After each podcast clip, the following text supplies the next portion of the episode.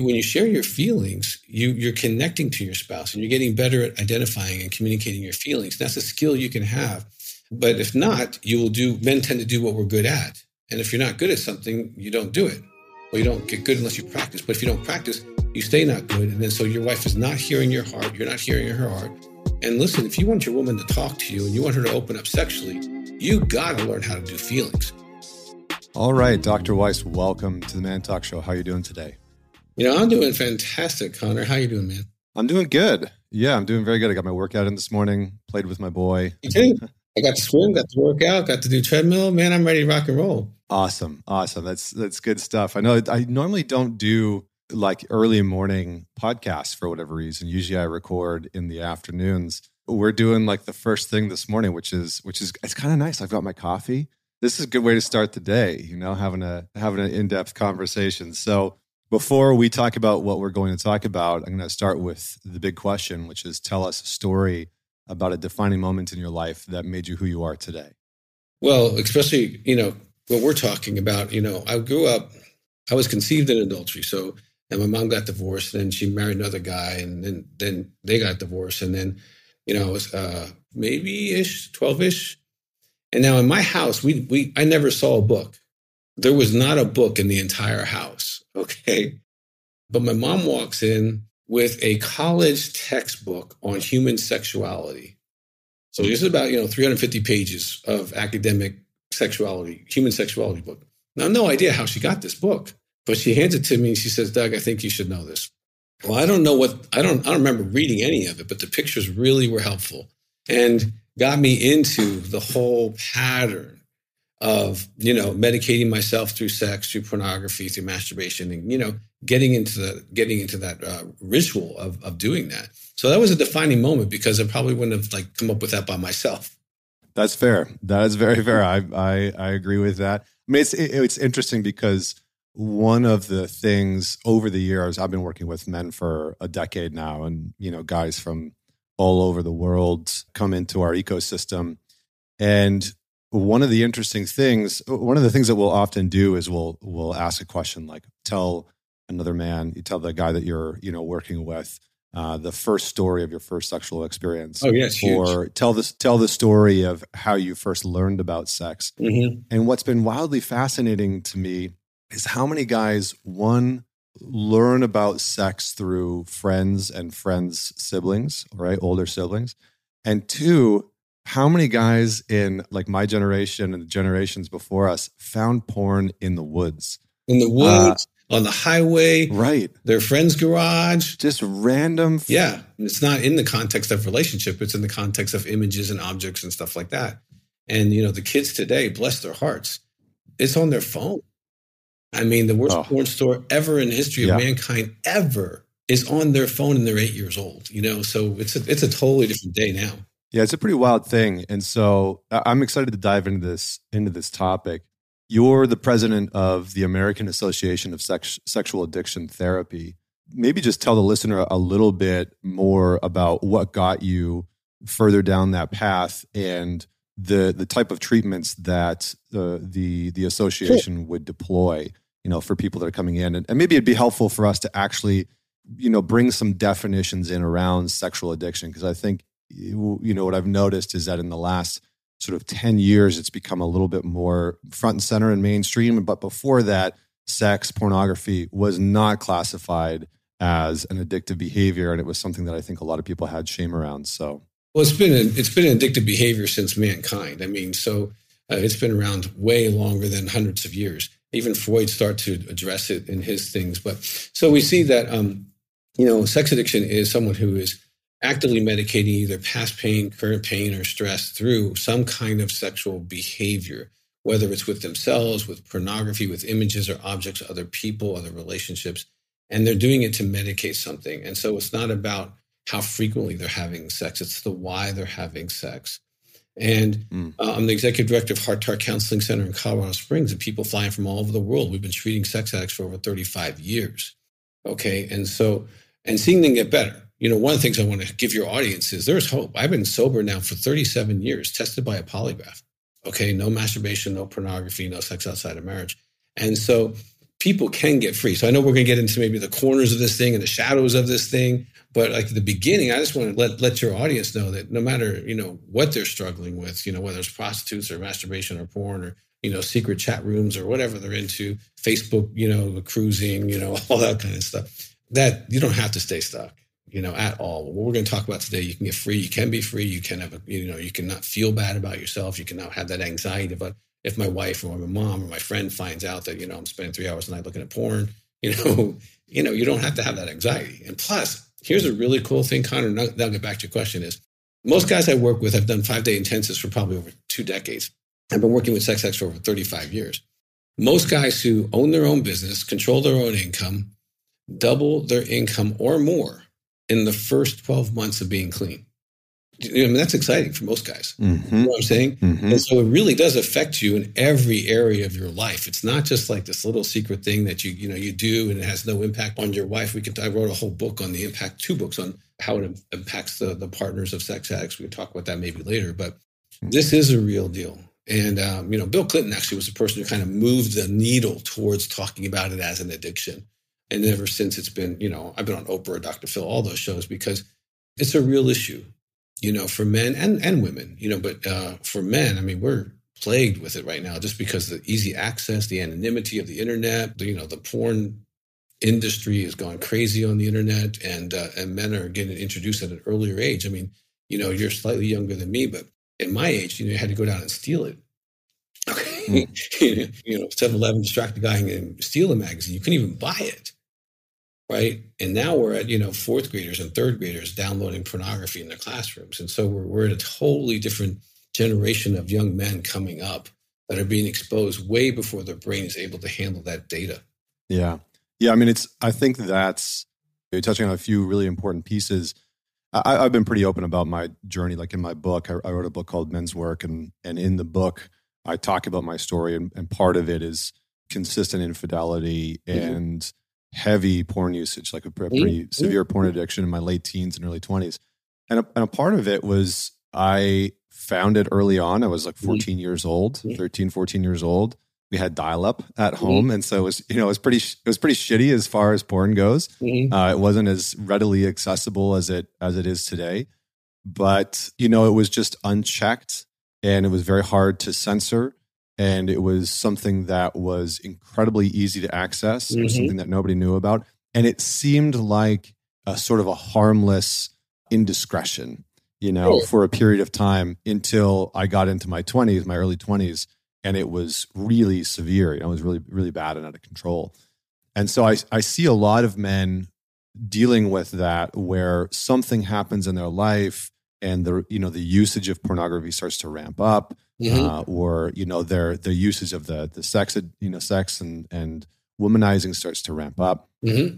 and i think there's something interesting i can't remember exactly what you said before but it was something to the tune of it's not that people are having it's not that you're having sex it's why you're having sex Absolutely. or some some iteration of that can you speak a little bit more to that because i think that that's pretty important uh, for laying the foundation common question that guys ask is like you know well, what if I just like sex and I have a high sex drive? Am I a sex addict? Well, of course not. Mm. But there's differences. A person who has a high sex drive is having relational sex. They're actually connecting spiritually and emotionally, and their full being is connecting to the full being of the woman, right? And we're connecting in the process. And if there's a level of satiation because my being has connected to your being, and whew, I feel so close to you, right?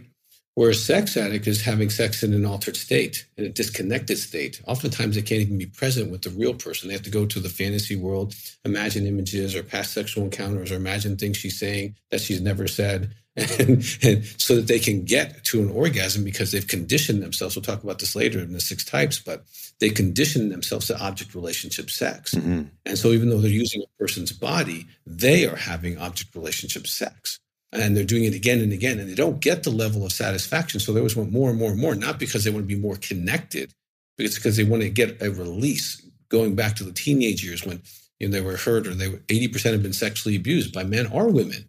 A lot of guys think they got lucky when they were 14 and she was 18 mm. okay that's called sexual abuse. It's a criminal act okay? And so they don't realize it but their body realizes it okay? They were used as a sex object so they're having object relationship sex. That's the way they, they masturbate and stuff like that. And so it's a conditioning process, but they're actually having a different type of sex than someone who's having a high libido who wants to be connected to their woman. And it's that kind of thing. It's no, I want to get off.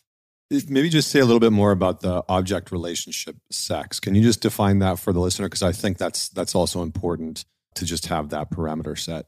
Sure. Well, sex with an object is the great thing about an object is she always worships you. She does what she want. She does exactly what you want her to do. She says exactly what you want her to say. She doesn't exist in real time. Okay. You have to manufacture her. Okay. Now you can put a collage of pornography images and stories together, but, but she exists to serve you totally. Sex is all about you. It's not about giving and connecting. It's not about sharing. And it costs you nothing emotionally to have object relationship sex. Mm, mm-hmm. You don't have to give your heart object relationship sex. Where in relational sex, you're with the woman who has, has her own needs, her own desires, her own voice, and you know, and you have to negotiate. And you have to work through that and be with her. Um, and so it's a totally different process. So object sex is really about you, you just getting your needs met. It's not about really being in a mutual situation. Mm. And so I, I'm unique in this, Connor. I have done at least five to six thousand masturbation porn histories. Okay, there's very few people with that that kind of street crud. Okay. When they come to my office, they fly, they, we do appointments. I've been doing masturbation and porn histories with over 5,000 men. Mm. And most men train themselves on object relationship sex years before their first sexual encounter with a woman. And so when they go to the woman experience, they bring that with them. And if you're one of those guys who, you know, you're with your wife or your partner and you're still fantasizing during sex, you're still training yourself to object relationship sex, even though it's with a real body. Okay. Because the neurological reinforcement schedule is going to what you're seeing in your mind. And so if you're looking at something in your mind instead of looking at into her eyes or looking at her, you're gluing to it neurologically, not to her.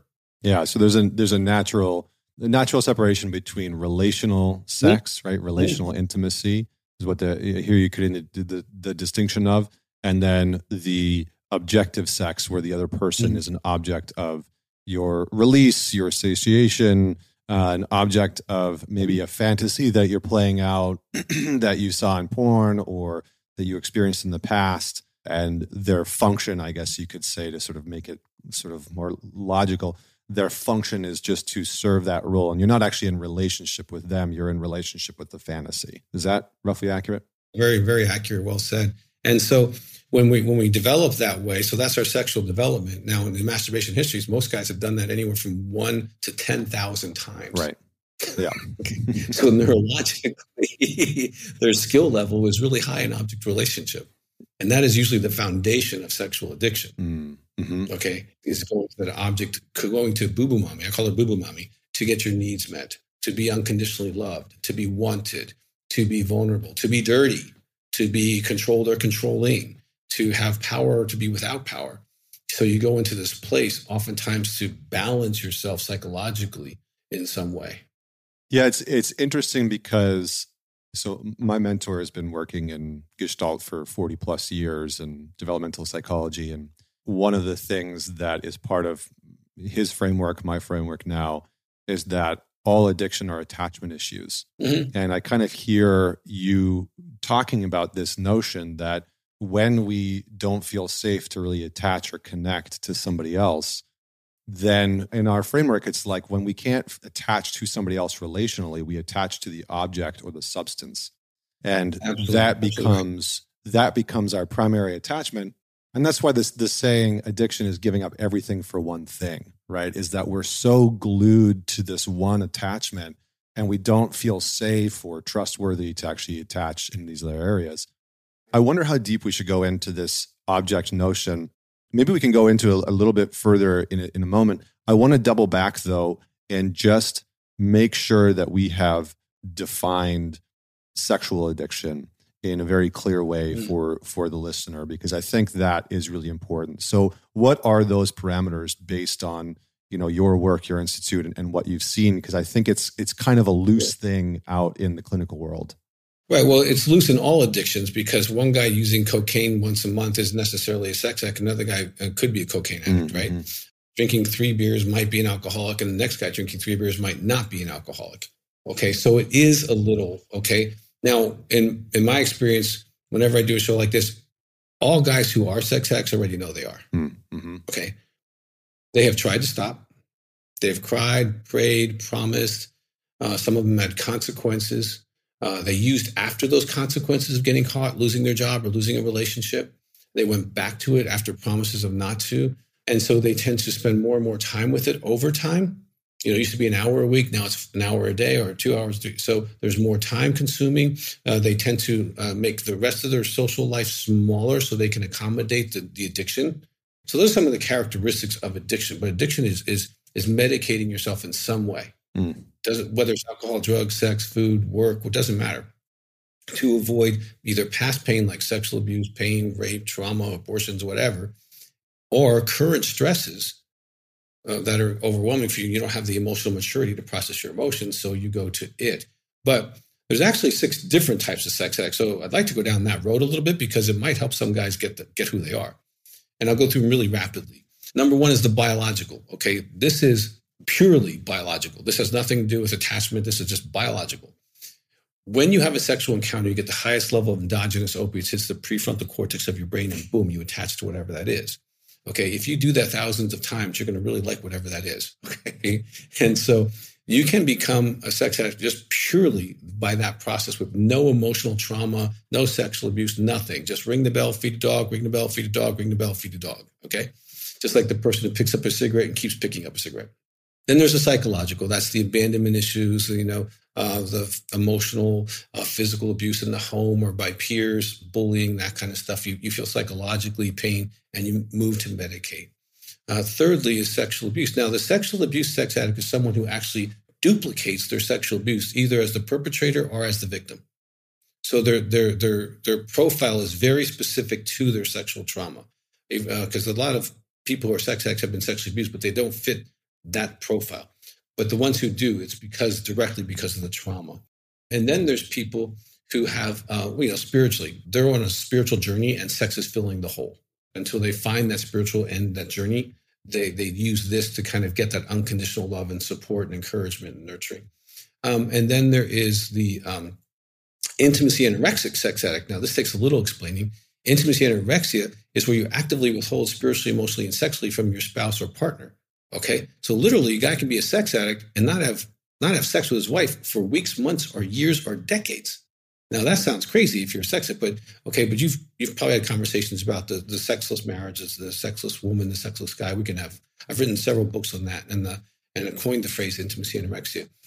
So real quickly, the guy's too busy for his wife, blames his wife, withholds love, withholds spiritually, withholds emotionally, withholds sex or is disconnected during sex, like we talked about, unwilling to talk about his feelings, is critical of her. Uh, and she feels like a roommate. They've had that conversation again. I feel alone. We're not really clicking. You know, why are we married? That kind of stuff. Um, and then the last one is someone with a mood disorder, a legit mood disorder, chemical depression, uh, bipolar, manic depression. And they're actually using the sexual endogenous process to balance their brain. Okay. And for that person, so each one, they, they need a certain level, different kinds of treatment to some degree. But knowing which one you are uh, really helps because you know how you got there. You can now it's like, okay, now how do we get out of here? Okay, instead of just lumping all sex addicts together, um, we you know in the early late '80s that's how they did it. When we came up with this model, just made a lot more sense for people uh, as to like figuring out how because the biggest question is, you know, Connor, how did I get here? Mm-hmm. you know, I'm really a rational guy, mm-hmm. and I want to be successful in life. So how did I end up in your office? And when I go through these types, I go, okay, let me do my assessment. And, and, it takes me about maybe eight to 12 minutes because I'm pretty good at it. And I can find out in about 12 minutes what type of sex addict they are. And we have those on YouTube and, and they can call our office. We have lots of counselors who can do this with them. And then once they find that out, then there's a path, a known path to treat them. Yeah, it's it is interesting because I think a lot of guys are searching for the why am I this way? And that can be a step in the process that's pretty important it oftentimes is the thing that's like, well, once I figure out why I'm this way, then I won't be this way anymore. Um, no, no, no, no, no, no, no. That just tells you the road you're going on. That's right. That's right. Yeah, I just wanted to make sure that that was clear for everybody. Yeah, it's not like uh, you don't you don't understand addiction and heal. Mm-hmm. You understand addiction and start journey. Yeah. Say say a little bit more about the intimacy anorexia because I think that's an interesting one. What would you say contributes to the the birth of intimacy anorexia in a man if, if if that's somebody who's like seeking sexual attention outside whether it's through porn or or you know affairs and whatnot, but is very disconnected within their primary mm-hmm. relationship. Mm-hmm. Uh, is that just maybe say a little bit about what cause what causes that a little bit? Yeah. Well, not only, I mean, you know, you're you're having man talks, but you know, there's a lot of men married to women who are intimacy anorexics. Mm-hmm who avoid sex, who are really good guys. They work hard, they provide for their family, and they go home. They're not touched, they're not wanted, they're not talked to, and they feel used um, and they feel crazy. And some of that pain is what drives them into some of these behaviors because uh, they have they are in an unloving relationship. I have a book called Marrying Alone. We have books on intimacy anorexia. But the four causes, Connor, uh, one is sexual addiction because you have preferred the object for so long that you really don't want to connect to a real person. It's too emotionally and spiritually and relationally expensive for you, so you just don't. Okay. One is sexual abuse. You've been used as an object at a deep, very core level. You haven't healed that safety mistrust issue. And so you don't really trust. And so you don't really want to come out and play. All right. Some is uh, attachment. Uh, you were talking about attachment to the cross gender parent. So if you're a man, you either couldn't attach to mom because she wasn't safe, she wasn't there, she was abusive uh, or neglectful. And so you couldn't attach mm. to her. And so, therefore, you don't even know how to attach to a woman uh, in, in a deeper way. And, and the last is role model neglect, where either where both parents were very emotionally distant. There's no cultures who were like that. And, and so you didn't learn anything about connecting. You learned about, you know, go to school, work hard, be successful, get a nice car, and die. So you didn't really learn about relationship and intimacy. I mean, your dad didn't say, "Hey, son, how you feeling?" You mean the you mean the goal? The goal isn't to just buy a Porsche or a Ferrari and then kick the bucket. I thought that was why we were all here. Yeah, yeah, yeah. Well, it's it's the American dream, you know, but but it's unsatisfying. You know, without relationships and intimacy, you know, both with a partner in a deep way, but also with some men. You got to have some some buddies, you know, yeah, hang out with and do stuff with, life with, laugh at each other with, laugh with each other with, you know, and cry with each other. You know, when things get tough and get things get hard. I agree. I agree. That is the primary function of what we do in a lot of ways with Man Talks. I want to just go in a little bit more in terms of the intimacy anorexia because I think, you know, I was uh, reading some research the other day that was talking about how 30% of couples within the first two years will be in a quote unquote sexless marriage or sexless relationship, sorry. Mm-hmm. And I, I mm-hmm. thought that that was in some ways surprisingly high you know that 30% of couples are going to find themselves having sex less than you know four to six times per year. And that tells me that there's an intimacy issue in a lot of ways that people are struggling to maintain connection. And I, I think what's interesting is our modern times it's you know there's sort of the choice paradox. You can go online on any social media platform and and your imagination can run wild about you know, maybe being in relationship with her or him would be easier and they treat me better and they'd give me what I want. And, you know, or you can go onto mm-hmm. dating apps and, you know, sort of see this slew of people and fantasize about how good your life would be with them. Or you can go onto, you know, porn sites and, uh, or you can go onto OnlyFans, mm-hmm. right? And you can go and rent a girlfriend, right? And have everything, you know, that you've imagined sort of come up. And so it, it really seems like this. I like this concept of intimacy anorexia because it actually seems to me from the outside like what a lot of people are struggling with is building the foundation mm-hmm. of healthy intimacy. And so I'm curious to get your perspective on two two pieces. One, what would you say is contributing to this intimacy anorexia, both socially and then within our family systems? And two, what are some of the primary things that we actually require within a relationship to develop that deeper kind of intimacy? And I know that that might be dependent on some of the mm-hmm. things that you're struggling with, but I want to just explore these two paths. Well, I think, you know, we, we have a, a multi addicted culture. So we have a lot of children raising children. Okay. Because if you have an addiction, you don't mature past the point when the addiction starts in your life. And most addiction starts in early adolescence. So if you stay in an addict during the time you're raising your children, it's a child raising mm-hmm. a child. So a child doesn't get to see what adulthood looks like. And they go and repeat that. So that's that's one, you know, talk about a, a film familiar cultural problem. That's it. Another problem is easy access and the and the growth of technology. prior to my generation, I mean, the, they had like black and white TV, right? You know, and they might watch I Love Lucy, where everyone was married and they slept, you know, separate beds, and now everyone's sleeping in the same bed with different people.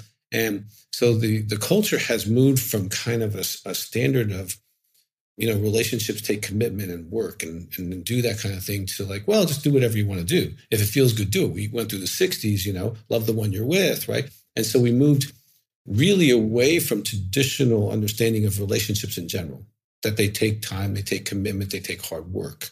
So we were more into, hey, let's just go on Facebook, right? And so when you go to a restaurant, Connor, just look at how many people are on their cell phones versus how many people mm. are talking to each other. I like to leave mine in my pocket or in the car because we're not talking to each other. We're talking to things that are out there in the other world. Okay. And so we're getting more dependent on this other internet world of, whether it's news, stocks, or you know, Facebooks or fans only, or whatever it is, we're, we're getting more familiar and attached to technology. I really feel sad for our next generation of kids who they grow up with it from almost babies. You see moms handing their kids cell phones at two years old to pacify them instead of relating to them and, and, and, and mostly calm. So this one of the other questions you ask is what skills do we need to have? I wrote a book called Emotional Fitness. Now I have four degrees. Okay, not bragging. I'm just saying that in all four degrees, they didn't teach me how to be emotionally fit. I'm a psychologist, right? And so they talked about feelings, but they didn't teach you how to do it. And in the emotional fitness book, I talk teach men and women in 60 days they can become emotionally incredible. So we need to have the emotional skill to be able to identify what we feel. Because if we can't identify what we feel, we can't communicate what we feel. If we can't communicate it, we can't be heard. If we can't be heard, we don't feel intimate. Mm. Does that make sense? Absolutely. Yep. You know, a lot of people go into counseling. That's one of the basic skills they learn is what are you feeling? Share your feelings. Let's do that in group. You know, you learn when you do that in group, you connect to that group. You feel authentic. You've had hundreds of those kind of encounters with men, right? Where a guy just breaks down, starts sharing his heart, right? And then all of a sudden the whole group likes the guy, mm-hmm. right? you know, because that that kind of emotional skill to be able to share your heart brings intimacy into your life. Okay. And so without that skill, and most men have, not, I've got four degrees. I was not trained. Okay. All right. So I had to train myself. And the emotional fitness book walks you through how to do that because feelings are not in your brain, they're in your fascia system. Hmm. Okay. and, and so you have to actually feel the feeling to be able to switch the feeling. You can't switch a feeling in your head. Okay. Because thoughts are not stronger than feelings. Talk yeah. to any angry person, it'll make sense, right? and so you actually have to learn how to do that. And so I think there's some cultural things that are, keeping us from intimacy. Um, I think there's a lot of role model um, things that we've learned over many generations that are not help, helpful. And um, I'm excited that, you know, like conversations like this with you, that men can take that journey. And it is a journey and it's, it's skill. Just like if you, if you and I want to learn how to be good at golf, which why would you want to do that? But if you do, you have to spend a lot of time to do that to get good at it. And in emotions, you can, if you spend 20 minutes a day for two months, you can become incredibly good at it. And we have an exercise in several of my books called the three dailies, which you share two feelings with your spouse every day. Mm. You know, I've done that for decades. Okay. And so you, when you share your feelings, you, you're connecting to your spouse and you're getting better at identifying and communicating your feelings. That's a skill you can have. But if not, you will do, men tend to do what we're good at. And if you're not good at something, you don't do it. Well, you don't get good unless you practice. But if you don't practice, you stay not good. And then so your wife is not hearing your heart. You're not hearing her heart. And listen, if you want your woman to talk to you and you want her to open up sexually, you got to learn how to do feelings. Now, I've been talking about this for 30 plus years, Connors, in all kinds of settings. Okay. And the guys who do what I asked, when I tell them to do, they have better sex. I have a whole, a whole book called Upgrade Your Sex Life. I've written like 35 books. Uh, Upgrade Your Sex Life, which teaches guys how to how they're made sexually, the five different sexual expressions, and how their wife is made and how they can capitalize on that because your wife wants to hear something different than you want to hear. Mm. Okay. She wants to be asked differently than you want to be asked. Once you know what that is, you can capitalize that and have better and more sex. But as, as a man, if you're not sharing emotionally and you're not connecting with her emotionally, you're actually going to dry her up sexually. She's not going to want to open up her legs because you're, you're not op- you're not opening up her heart. Mm-hmm. And emotions is how you get to a woman's heart. How do you feel about that? What else do you feel about that? And, you know, and men don't have that skill. Okay. Because in the men's social society, we don't do that. Hey, buddy, how you feeling, man? Like, how you doing is what we do. How you doing? right? I'm doing fine, right? So, but in the female culture, you know, you have to learn how to identify their feelings and say, hey, well, how did, how'd you feel when that happened with your mom or your sister or your friend? And what else do you feel? I mean, how do you feel when the kids didn't, you know, call you on Mother's Day? Let's talk about it, right? Mm-hmm. And get into that. Then that turns her on, especially if you share your feelings. Yeah, it's in, it's interesting. I heard um, on a different show. There's a podcast out of the UK called I think it's called Diary of a CEO, and uh, the gentleman had on this woman who is a sex expert and has written a ton of books around sex and, and intimacy and and you know having great sex within your relationship. And she said something that I found really interesting. She said, "Women are the ones to get bored sexually in the relationship, not men." And oftentimes, I think what what we do as guys is we fall into these patterns, habits, and routines and that that's mm-hmm. comfortable for us and we're totally fine with it right and i hear guys talk about this all the time it's like yeah i'm like if we just had sex two or three times a week but it was it was the same thing you know it was the same position like i'd be fine with that because we'd be having sex and when you see i would imagine i'm curious to sort of poke this into your into your background around uh, masturbation and, and, porn habits i would uh, wager a guess that a good amount of men have very habituated routined um, mm-hmm. masturbation and porn viewing processes. Is that accurate? Oh, yeah, absolutely. And that influences how well they can show up emotionally in the relationship and how well they can show up sexually in the bedroom. Mm-hmm. And if a woman doesn't feel like she has your heart during sex, she's having negative reinforcement, not positive reinforcement. Okay. And so if you keep negatively reinforcing your wife that you're not going to be present during sex and she's going to have an empty, alone experience, she doesn't want to have an alone experience. Mm. Okay. So you're actually conditioning her not to want you, as opposed to if you're all in, connected, looking. I'll, I'll give you the three tips because you seem like a nice guy, Connor. I'll give you the three tips to great sex. Okay. Eyes open, lights on, and nurturing conversation. Look her in the eyes, talk to her, behold her. You do that, you connect to her during sex. And I've, I've shared this with hundreds of thousands of people. I've never gotten an email that said doesn't work. Now, I'd have gotten emails. It took me a while to do it. Okay, but as they as they move through that, then the wife is having the better sex because for her it's about connecting to your heart. Now, if she's having a better positive reinforcement schedule, then she's going to be more motivated to have that positive reinforcement because that's when you're really with me. That's when you connect me. That's when you open your heart to me. Well, I want to be with you. Right? And so, guys, I mean, the women are not as complicated as we make mm. them to be, but they do need positive reinforcement sexually. And what this person on the podcast was alluding to only applies to one of the sexual expressions. Okay. Because one of the sexual expressions is fun. Okay. They want to, they want to have, they want to have sex and fun. But in other sexual expressions is uh, patience. That person wants quality time with sex. They want the long stroking. They want the, you know, the 30, 40 minute warm up before having a sexual encounter, whether they're a man or a woman. Okay. So it depends on what their sexual expression is as to why they would get bored quickly. But oftentimes, what I find is there's a mismatch.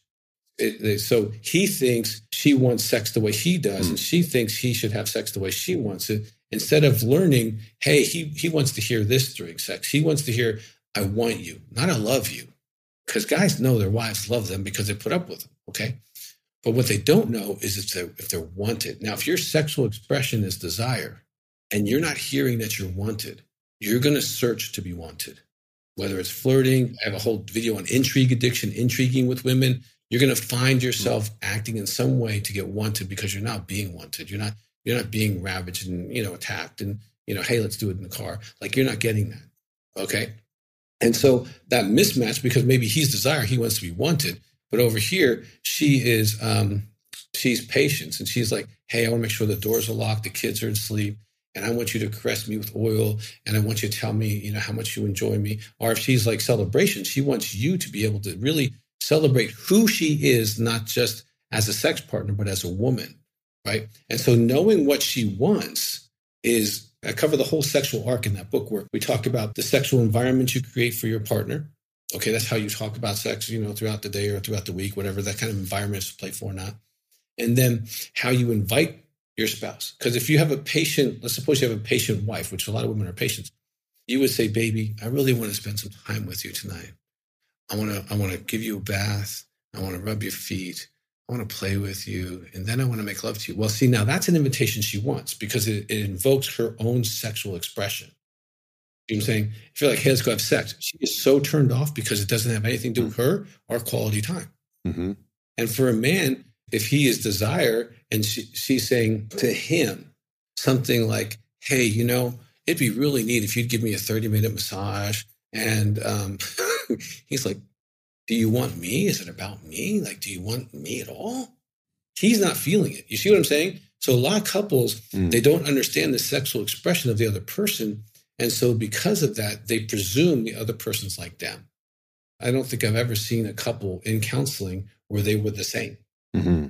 Mm-hmm. And it takes about it takes less than probably a half hour to figure it out. They just read the first five chapters of the book and they go, "Oh my gosh, I'm yeah. this. Oh my gosh, I'm this." And then the rest of the book tells them what to say and do and how to work it out, right? And so once you know, oh, I'm desire, okay, great. So if she just if she just says, "Hey, baby, I want you," he is lit. And if she says that during sex, oh my gosh, he's going to have the most incredible orgasm because it's hitting his heart exactly the way he's designed. Okay, it's not it's not trying to guess at how he's designed. It's like, no, this is how he is designed. Okay. And you say that during sex, you will blow his mind. Okay. And the same thing for the wife. Hmm. Like, depending on what she is, if she's celebration, you say, You are the kindest soul. I love being with you. I love making love to you. And oh my gosh, you're talking about who she is during sex.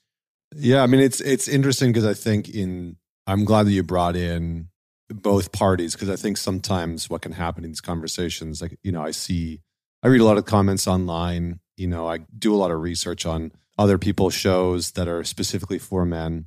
And one of the things that I've started to see more and more is this notion that the man's fully responsible for sex and that the guy's got to figure out what the woman wants and there's a, there's some, not a lot, but there are some channels, uh, a lot of content out there that sort of advocates for that. Mm-hmm. I think that there's some guys that want to make sure it's like, yeah, I have my part in this, but she does too, you know. And so, yeah, especially like suppose she's an intimacy anorexic woman, she doesn't even want sex, right? Okay, so it wouldn't even matter what he did; she would sabotage him. Mm-hmm. Mm-hmm. And now that's painful. Okay, because usually if you're married to the intimacy anorexic, you're the one reading the marriage books, you're the one reading the sex books, you're the one trying to figure it out, but you don't realize you're in a rigged game. That no matter what you try, it's not going to work because they don't really want intimacy at the end of the day, mm-hmm. right?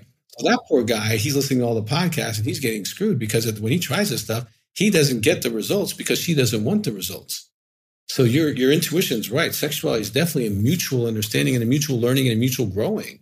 Okay, but if you don't know what the other person's sexual expression is, you are handicapped. I mean, I can tell you, I've had couples get mind blowing sex in the first day after trying this stuff. And I'd have them ask sex just in generally. And, in, and just, this is really funny, Connor, by the way. Most couples don't even know how to use their words to ask for sex. I have a whole chapter on that, right? And so they don't even know how to say, I want to make love to you.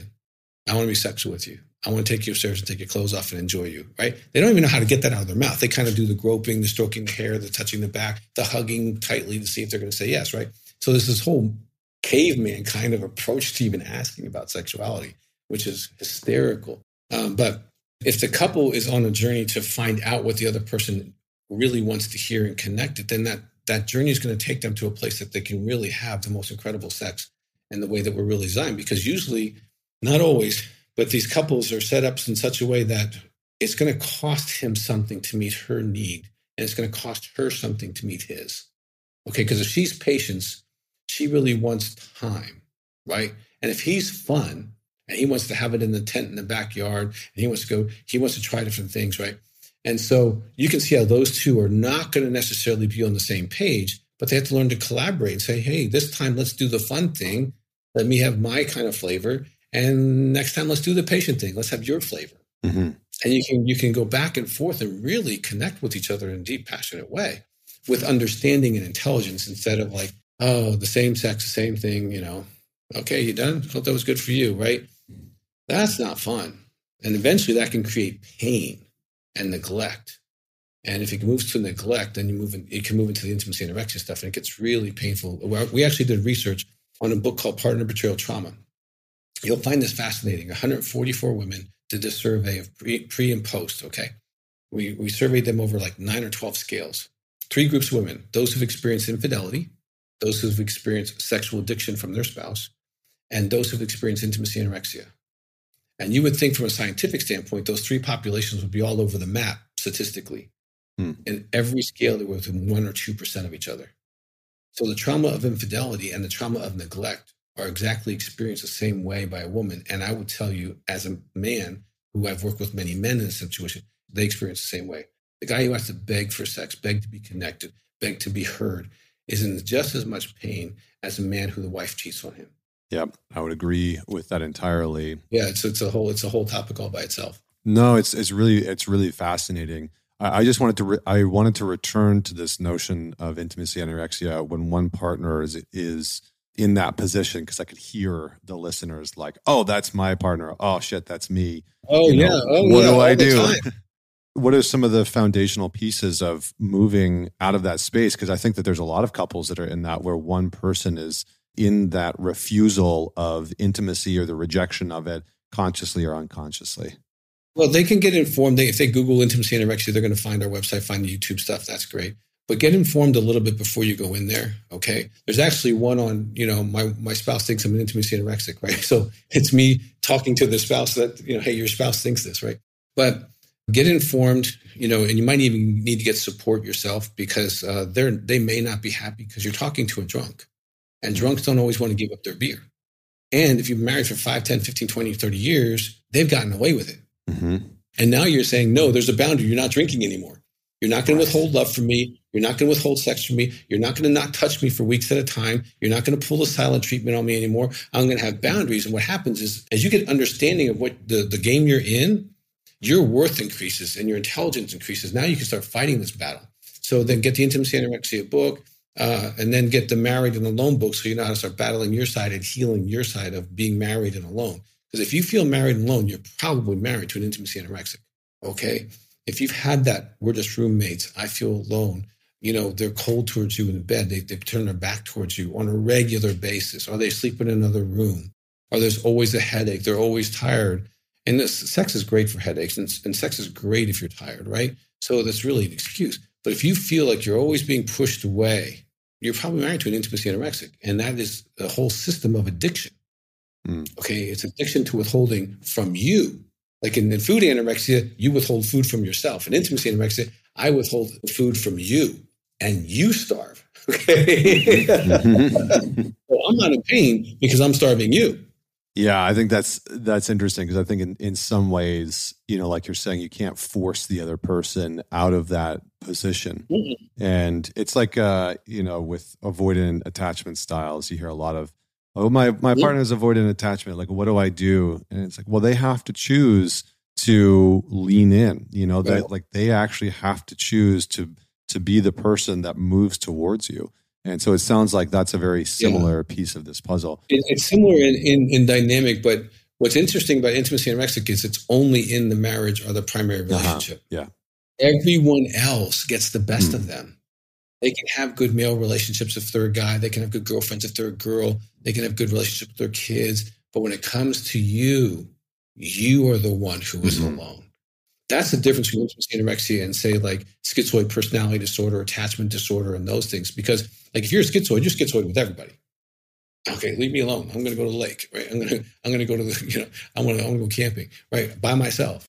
When it's a personality disorder or attachment stuff, it's it's mm. global, and that's why the person feels crazier because like hey you're good with your friends you're good with your family but you're not good with me you come home you read your book you're on the computer you're on your phone i don't know who you are right but everyone else does. Yeah.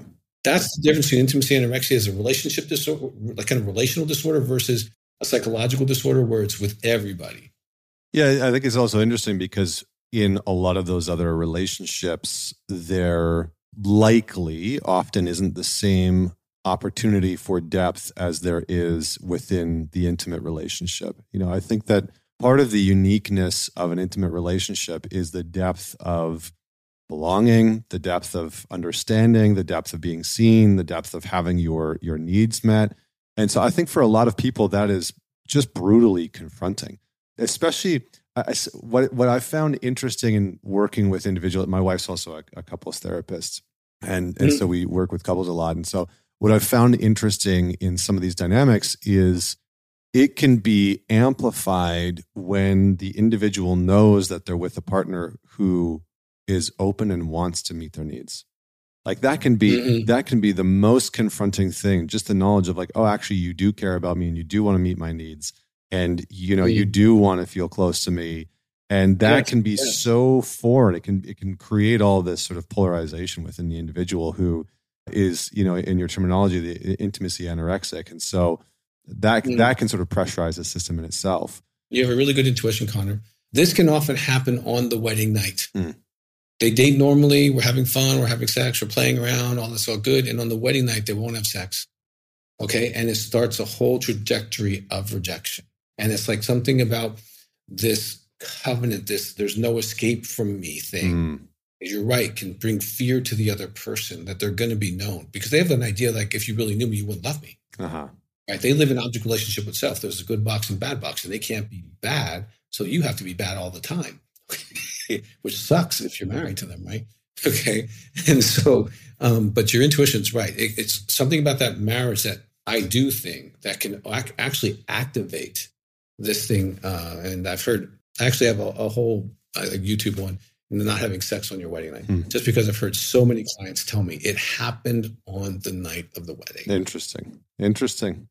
Well, let's let's come back to sex and porn addiction and get into a little bit of the quote unquote solution side of things because I can hear some of my listeners being like, hold on, do not end this show without going down the rabbit yeah, hole let's of, do it. Let's do it. of like how we deal with some of these things. So do you look at treating sex addiction differently than porn addiction? Because I think in for a lot of guys, they're two different camps.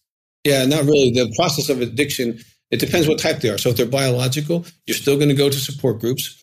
You're going to still do the 101 exercise workbook. You're still going to do your 12 steps. You're still going to make calls every day. You're going to pray every day to whatever you want to.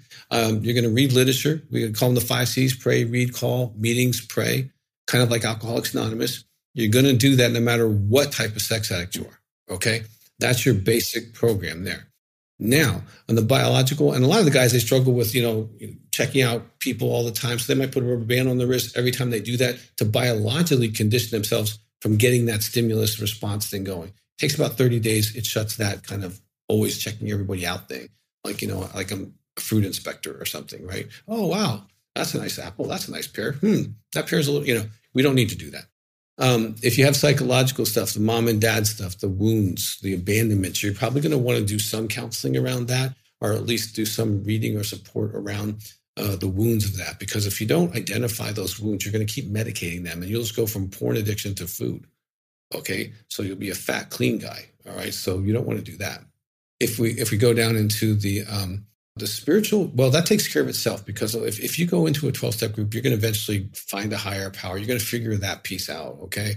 And so don't really like to do much about that. The, the sexual abuse piece, often you do need, um, some work on that. You know, we have them do anger work, you know, some empty chair stuff, like the Gestalt stuff you're talking about, the forgiveness and all that kind of stuff. If they've experienced a rape, if they've experienced abortions, whatever, because men have pain about abortions mm-hmm. too. That's a whole nother show, right? So, you know, if they have their own traumas that they that they've done that are sexually related, then they need to deal with that trauma. And that usually does take some support and counseling. And again, everyone's in a support group. We have like 50 phone groups. Okay. So we, we deal with sex addicts all day long. If they call Heart Heart Counseling Center at 719-278-3708, they're going to get help. We have, you know, lots of stuff there. There's an app. There's all kinds of stuff. Now, the intimacy anorexic, that person almost always needs counseling because they don't always want to get better. and so it really takes some support to kind of push them through that and accountability. And so we have intimacy and anorexia support groups for them. They do the workbooks, they make the calls, they do that, and they work on their sex addiction at the same time because intimacy anorexia and sex addiction are interconnected addiction processes. If you don't work on both at the same time, they both come back. Mm. Now, the mood disorder person, they do really well to see a psychiatrist, not, not a GP, but a psychiatrist, um, because they really want to find out. Uh, they can they can you know find out what their chemical imbalance is and treat that alongside of doing the sex addiction treatment because uh, I found early in my career that they don't treat the chemical imbalance, they keep relapsing because that's what they've been doing to balance their brain. And once they do balance their brain, oftentimes they get a lot of sobriety really quickly. So everyone has a little bit of different thing they need to do depending on who they are. But uh, all, all the counselors on my team can help people figure it out and, and do that, get them in support groups. You know, you have things probably people can do as well. And so, you know, this is, it's important to heal because you're not the man you could be with any addiction mm-hmm. process. If you're an alcoholic, you're not the man you could be at home, at work. And like I told you early in the show, like your income can double in 12 months. If it's affecting you financially at that level, it's affecting you sexually, it's affecting you spiritually, it's affecting you uh, emotionally, it's affecting you socially, it's affecting all of your manhood. Mm. Okay. Because you're robbing it of developing. And so when you have an addiction, you move it out of your life, you become more authentic. You become, like, I mean, I read a little bit of your story and your journey of, of moving from kind of an unauthentic place to an authentic place, right? But once you deal with addictions, you can naturally gravitate into that process. Yeah. And I think, I think what's maybe not important, I mean, it is important, but also interesting just about what you're talking about is this notion of support, I think is a huge part of it. You know, having a, a community that's in there but also I was really curious as you were talking about the the sort of like the mood disorder aspect of it. Where do you see because this has become so front and center, especially for a lot of men, where do you see something like ADHD fitting into this equation? Because I hear a lot of guys that are that's sort of like that's all wrapped up in that, and I'm curious to get your thoughts. It's not a cause and effect for sure. Uh-huh. There's lots of guys with with ADHD that are not sex addicts or alcoholics, okay, or drug addicts, okay. So it's not like if I have this, it's this. Now, if you have that, you want to address that because because recovery does take some concentration. You do have to stay on task. You have to make phone calls. There are certain things you need to do to get better, but it's not a limitation. I've seen a lot of guys with ADHD get better. Okay, especially if they make recovery their focus, because then they will shut down the. They will buy a porn blocker. You know, they will shut down their devices that are, are not helpful to them. They will shut down the avenues in which the addiction is coming into life because their ADHD, they can really they can tunnel into that thing and really you know, get aggressive. Um, so it's not a it's not a reason to relapse. It's not a reason not to get better. It's a variable, just like if you had mild depression, might be a variable, or if you were overweight, or if you were a smoker. You, you know, those are variables because you're continuing to be an addict in some way, which will, might hinder your recovery. But it's not a limitation, and it's not a cause and effect. I've done psychological testing on probably close to a thousand men, and it's not a factor in their recovery. Yeah, good. I just, I just wanted to clear that up. I agree wholeheartedly with you, and I and I know that there are some men who that question sort of lingers in the background. It's like, well, maybe my ADHD is the thing that's stopping me from getting clean, you know, or getting sober. No, no, no, no, no, no. It's not, it's not stopping you at all. It could help you if you use it right. But it, but any excuse will do. That's you know, right. Addict, right? that's right. That's fair. Yeah. So um, I just want to I want to clarify on the biological side because when it comes to addiction, uh, you know, sometimes there's the epigenetics of like you know uh, biologically you have a higher predisposition if you have somebody in your family that has addiction. When you're talking about biological addiction in this framework, you're talking about this sort of Pavlovian response that you've trained yourself yeah. over and over and over and over and over again. Is that accurate? It's self-induced, but here's the good news we are, as beings, we are in completely neuroplastic, spiritually, emotionally, sexually, financially, socially. Okay. So even if you have this, this um, 10,000 hits to the object world and you start having relational sex with your spouse or your partner, eyes open, lights on, nurture, you start learning how to do relational sex, then neurologically, your brain will move into that attachment schedule. Mm. And I've been clean for over 37 years. Okay and you can learn to have the powerful relational sex and then your brain will actually prefer that so it works both ways mm-hmm. okay? You know, just like if you're 50 years old and you never looked at pornography and you go start looking at pornography you can train your brain to go left sexually. And all of a sudden you find yourself attracted to all kinds of weird things right? Uh, where you never did before because you didn't have the reinforcement schedule. In the same way it goes the other way. Yeah i think that's that's such an important piece of it. Can you maybe just speak a little bit something that we haven't touched on that I see within a lot of men is like almost like a validation addiction, a love addiction, you know, this sort of pursuit of getting women to to really validate you know and that can that can be it's not even like pornographic it's it's not even sexual it's just like i want you to love me and tell me i'm enough and good enough. I want you to want me. Yes. Right? We call it intrigue addiction. Uh-huh. It's under the radar. It's not about lust. It's not about her you know her top or her bottom because they don't match okay it's about the eye contact the intriguing do you like me do you think i'm hot do you think i'm sexy right and it's going on with the eye contact thing and it drives women crazy because the guys aren't technically doing anything wrong, but they can feel the energy. They can feel it release. They can feel it going back and forth. And it's an intrigue addiction. And so what they're doing is they're, you know, they're they're more like the, you know, the beer drinking alcoholic as opposed to the whiskey drinking alcoholic, right? But they have they have their own kind of like map of where they get their hits. They go to the health food store. They go to the gym. They go to the coffee shop. They know, well, she's going to be there at three o'clock on Tuesday. I need to get back there at three o'clock on Tuesday and they actually map this stuff. And so they are, we, we call it intrigue addiction. And we have a video on that. And it's really, once they watch it, they go, oh my gosh, yeah, I do that all the time. Then they can start healing from that and having accountability for that, moving through the same process. But it is intrigue addiction. And it is the, hey, you know, the eye contact, the looking at things, making sure you're at the gym when she's at the gym, that kind of thing, so that you you start organizing your life to get these intrigue hits. And once you find someone who wants to play, you'll play with them up to a certain point, and that can actually lead to an affair in some cases. And you can do it online too, where you banter back and forth, or you have a text buddy who you're just kind of special friends with, but you know, we're not doing anything wrong because they live in California, right? Hey, how's it going? You're really special, you know, that kind of thing. But the intriguing thing, that's the waitress, that's the barista, that's the the bartender, that's the, you know, we're just we're doing it, but we're not telling anybody we're doing it. Mm-hmm. And we're not getting caught because there's no words being really expressed. And when they are, it's in code. well, and how, how much of that would you say is driven by that individual's insecurity within themselves or lacking of a deeper quality of self worth? Because I'm just curious to get your sense on that. It, it's it, well, sometimes it's attached to like they didn't get validation from mom. Mm-hmm. They didn't get you're awesome, you're great, I love you, you're you're you're, you're my buddy. They didn't get physical affection from mom. Mom might have been of a of a culture where they didn't touch, um, and their love language was touch. They didn't get touched, and so they're looking for that. So some some of it's very uh, very family of origin stuff. Some of it is kind of like maybe looking for someone to do what you should be doing for yourself. Like I'm not successful in life. I'm kind of a loser.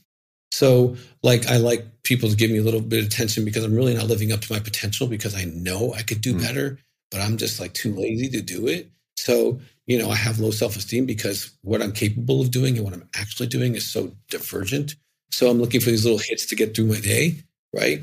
Just like any addiction would, you know, drink the beer so that you don't feel bad about yourself. So, I think your intuition again is right. I mean, it has it, it has something to do with that, but they, but they do they have a harem. I call them the emotional harem and they kind of change them. And, you know, uh, as they go go through that, then you know the girl the girl left the coffee shop. I'll find the girl at Kroger's or grocery store, right? And so now it's this you know twenty year old girl who's not interested in you at all, but she smiles, right? and there you go. Yeah, it's interesting. I, I find that there's two things that sort of come up around this. I find that a lot of those men oftentimes are lacking an internal system of deeper self gratification, self appreciation, like a real a real sense of internal affirmation within themselves and so it becomes this this I need it from outside of me. The second piece that I'm curious yeah. about is where in all of what we've been talking about where does the sort of like the dark triad traits fit into this because there are also individuals who you know they're they're cheating they're having this you know mm-hmm. intrigue addiction etc as almost purely like a power play so i'm i'm curious to get your thoughts mm-hmm. on like where did where does that fit into the equation and have you come across mm-hmm. that at all or is it mostly the other the other pieces well addictions uh, can escalate so they can become addicted to you know, first it's pornography, then it becomes affairs, then it becomes prostitutes because they want stuff that's dirty or crazy or out of control, or they want to be tied up or whatever, right? So they kind of move down the continuum because addictions are never satisfied. Mm-hmm. All right. Some guys can stay the same level of porn for their whole life, but some escalate. Okay. So some of that darkness comes in as the escalation of the addiction grows. Okay. The escalation also comes because of reinforcement. They start off with just the Playboy, you know, little stuff, and then it moves into this or group sex or that stuff or whatever, and they start moving down the continuum neurologically, and then they start seeking out that behavior. So they're not aware of the darkness because they've practiced the darkness in their mind through pornography and fantasy. So for them, it doesn't feel dark or unfamiliar to their brain. So they're able to go through even moral code stuff and do it. All right. Um, some of it is based. I have a book called um, Addicted to Adultery, where you know the person who is in that process is actually you know grooming people for that, and then for them, sometimes it's the whole grooming process that's hmm. addictive. Mm. You know, it's like hey, getting them to want me, and then they have sex with them, and then they throw them away, right? Because it wasn't about having the sex; it was about keeping them on the line long enough to make them want me. And now they want me. Ah, I'm good, right? So everyone's playing a different game when it comes to adultery. All right, so you'd have to kind of figure out what the game they're playing. But the the darkness comes in uh, really as you as you start shrinking because of the addiction process. You start you stop growing spiritually, emotionally, socially. Just like we said, addictions rob you of development. And so if you stop developing at 14, you're still kind of looking at the world at 14, which is there are you know there are no absolutes it's it's it's up to me to decide what's right and wrong and so i decided that hey having sex with other women is, is fine because you know i want a, i want a woman with this color as opposed to the color i got right so there you go yeah it's I, you know i think one of the reasons why i bring it in is like online i see a lot of content around narcissists psychopaths you know it's okay i have a whole dvd called sex addiction intimacy anorexia and narcissism huh. and so i've actually done mmpis on over about a 1000 mm-hmm. men who are sex addicts, or intimacy anorexics, or both. Okay. And the results of that study, because I had I had a, a counselor intern, I go through all of my all of my tests, you know, for seven years, go through them all, put them all together. I want to know what disorders show up. I didn't give them any parameters, just what shows up. Okay. Narcissism almost never shows up. Hmm. Now, here's why. Because in the DSM, and you can ask your wife about this, okay? In the DSM, you look up narcissism, read it, there's two sentences in there that say if someone has an addiction, do not give them this diagnosis because when you have an addiction, you you stop developing, right? So if you stop developing at 14, you're an adolescent. Adolescents are narcissists. Okay. now, before I go any further, I want to validate if you're if you're a man or a woman, you're living with an addict who feels like a narcissist, you're feeling the right pain. You're just giving the wrong diagnosis. Mm. Okay feeling the self-centeredness, the grandiosity, the lack of empathy, because empathy is a mature emotion, which if you're immature, you can't have. The reason you're experiencing is because of their immaturity, not because of narcissism. Mm. So when they Google narcissism, they go, that's my husband. You're, you're right. Your pain about that is legit. And what you're seeing on the screen does characterize him. He's just not a narcissist. He's an addict who is immature, who, if, and now see, I've worked with about 5,000 men and couples. I've seen these guys who have all those characteristics, okay, in the beginning.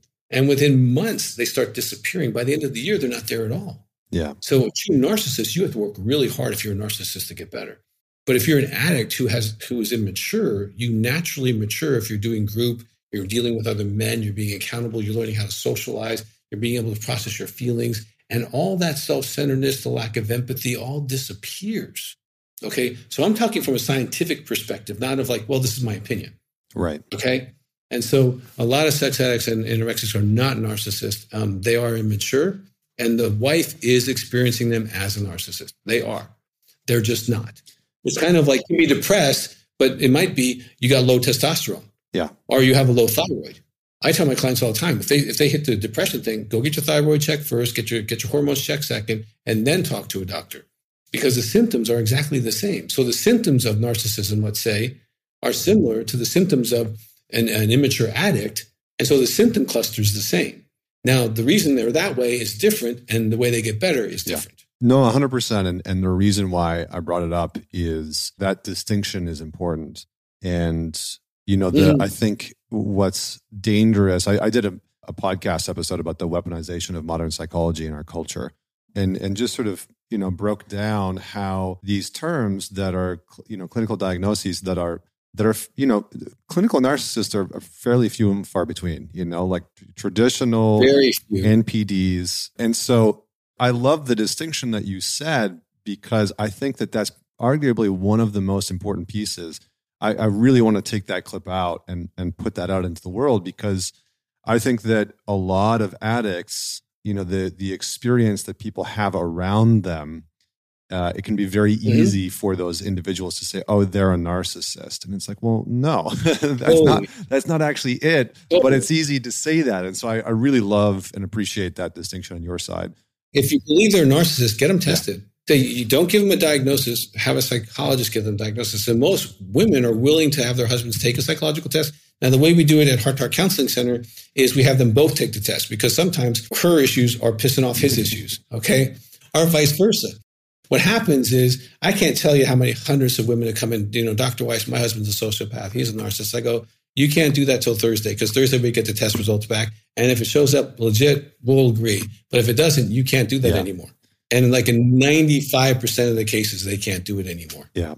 And the same with the guys. My wife's borderline. Probably yeah. not. That's you know she's trying to she's trying to have boundaries right. Okay.